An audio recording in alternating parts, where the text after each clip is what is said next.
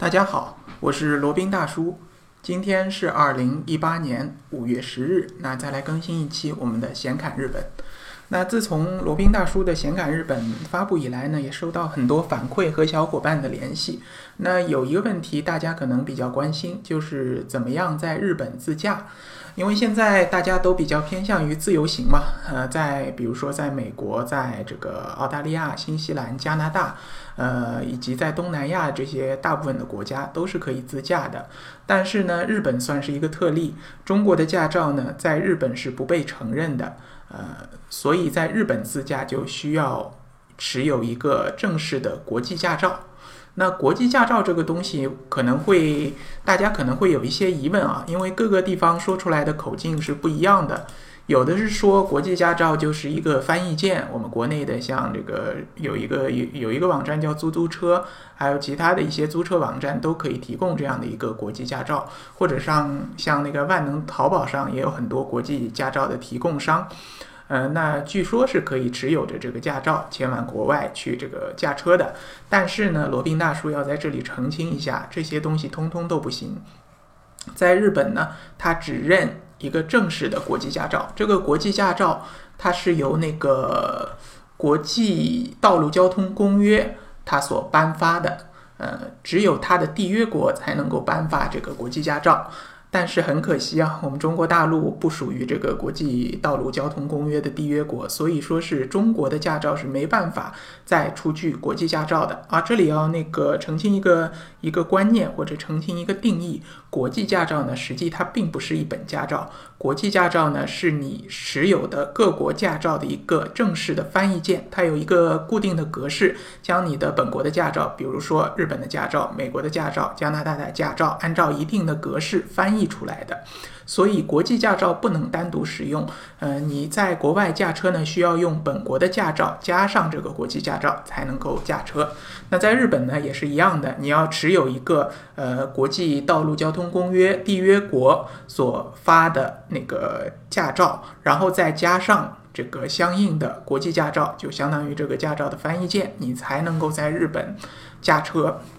但日本这个国家呢，还是有一些特殊的。因为什么呢？因为这个国际道路交通公约啊，它有过三次改版，或者说有三个版本。那日本呢，只承认这个一九四九年的这个版本，应该是这个呃日内瓦的一个公约版本。然后后面还有一个维也纳公约版本呢，日本是不承认的。所以说，在日本驾车，你要是只能是一九四九年呃日内瓦公约的缔约国才能够承认。那。像我们比较熟知的一些国家，这个东南亚的有一些国家，其实它是一九六一九呃六几年的一个一个驾照，所以在日本也是不能驾车的。那对于我们中国人来说，其实都没有关系了，反正我们哪种驾照没哪种国际驾照都没有。呃，那在日本驾车，那你唯一的方式就是要手头有一个国外，呃。就一般来说，就是说国外那些国家颁布的合法的驾照，那怎么做呢？就比如说万能的某宝上面，它是有那个可以调换菲律宾的驾照的。菲律宾呢是这个一九四九年日内瓦道路交通公约的一个缔约国，所以说理论上来讲，它的这个驾照加上它的国际驾照是可以在日本驾车的。那这是一个方向，然后还有的一个方向呢，就是说你直接跑到国外去，呃，考一个驾照。就比如说比较方便的，有去那个韩国的济州岛去考的，呃，也有去那个美国去考的，加拿大去考的。比如说海外留学的留学生，可以持着当地考完的驾照，然后再申请一个国际驾照，就可以在日本。自由畅快的自由行了，那就跑到海外去这个考驾照，可能还是要多花一些时间，花一些精力的，确实是这样的。那确实没办法，日本人在这一点呢是比较这个死板的，我们英文叫要说 stubborn，就是说他认死理，就一定要你符合这个要求才让你自驾。嗯，那。前面那个卢宾大叔讲到的这个在某宝上的菲律宾驾照，那是不是呃只要出了钱买了以后，那就一帆风顺，在日本就可以畅通无阻呢？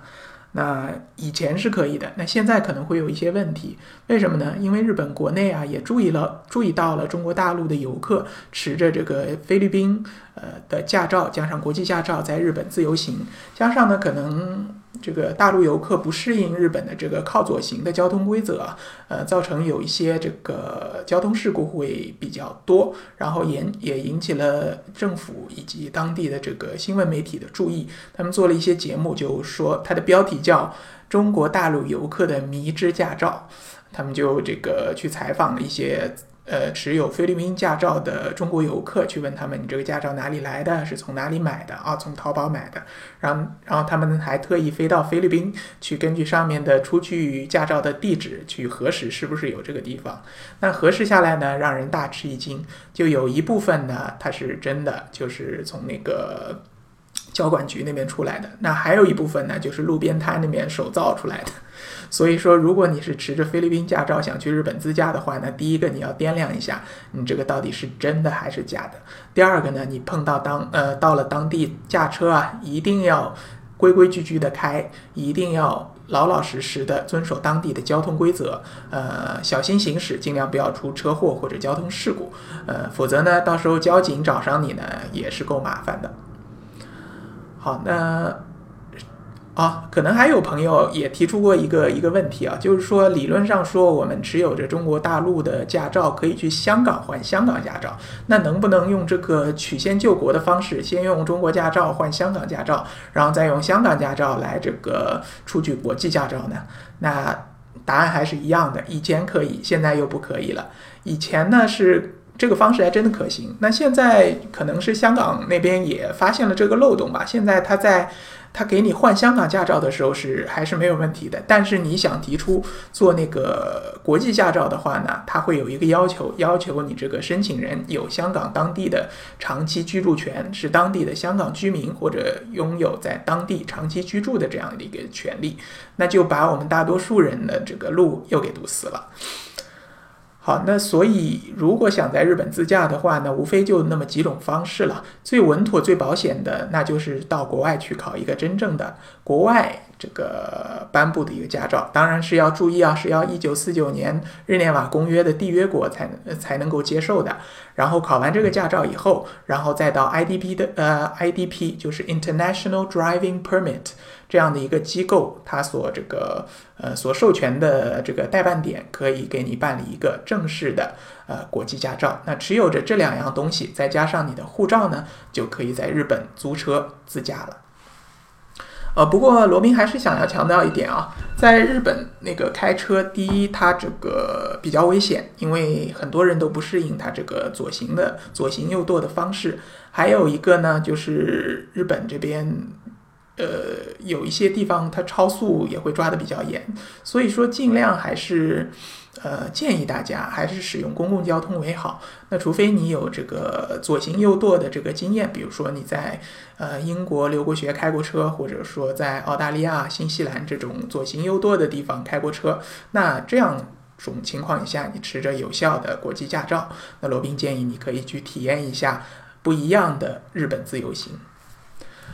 那如果没有这样的条件呢，怎么办呢？那还有一个补救的方式啦，那就是包车。呃，虽然包车贵吧，但罗宾个人觉得还是值得的。嗯，